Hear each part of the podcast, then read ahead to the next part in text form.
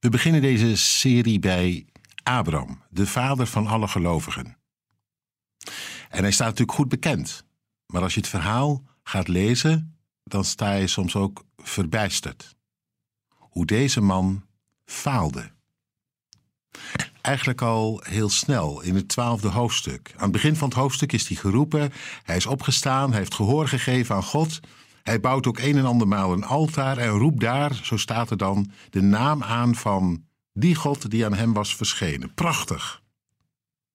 De gang zit er goed in. En nu, ga ik een stukje lezen uit datzelfde hoofdstuk, het vervolg daarvan, het vanaf het negende vers.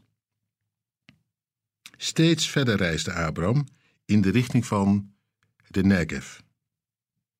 Toen brak er in het land hongersnood uit. Abram trok naar Egypte om daar als vreemdeling te verblijven, want de hongersnood was zwaar.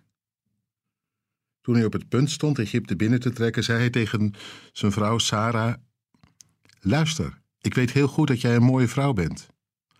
Als de Egyptenaren je zien, zullen ze zeggen: Dit is een vrouw. En dan doden ze mij en laten ze jou in leven. Zeg daarom dat je mijn zus bent, dan zal het dankzij jou misschien goed met me aflopen en komt mijn leven niet in gevaar. Inderdaad was Abraham nog maar nauwelijks in Egypte of de Egyptenaren zagen dat Sarah een bijzonder mooie vrouw was. Ook de officieren van de farao merkten haar op en ze prezen haar aan bij de farao, die de vrouw liet overbrengen naar zijn paleis.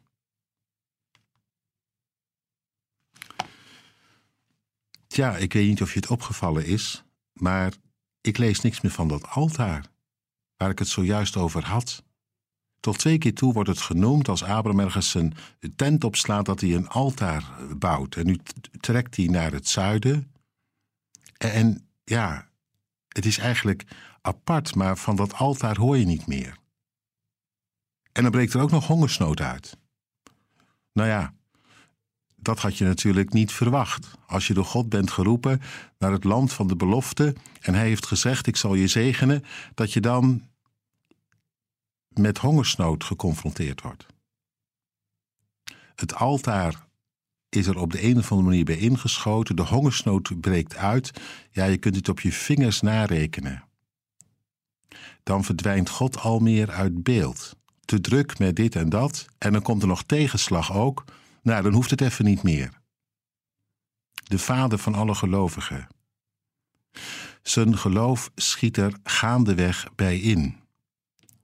En dan, ja, dan komt hij in de buurt van Egypte en ineens slaat de angst toe.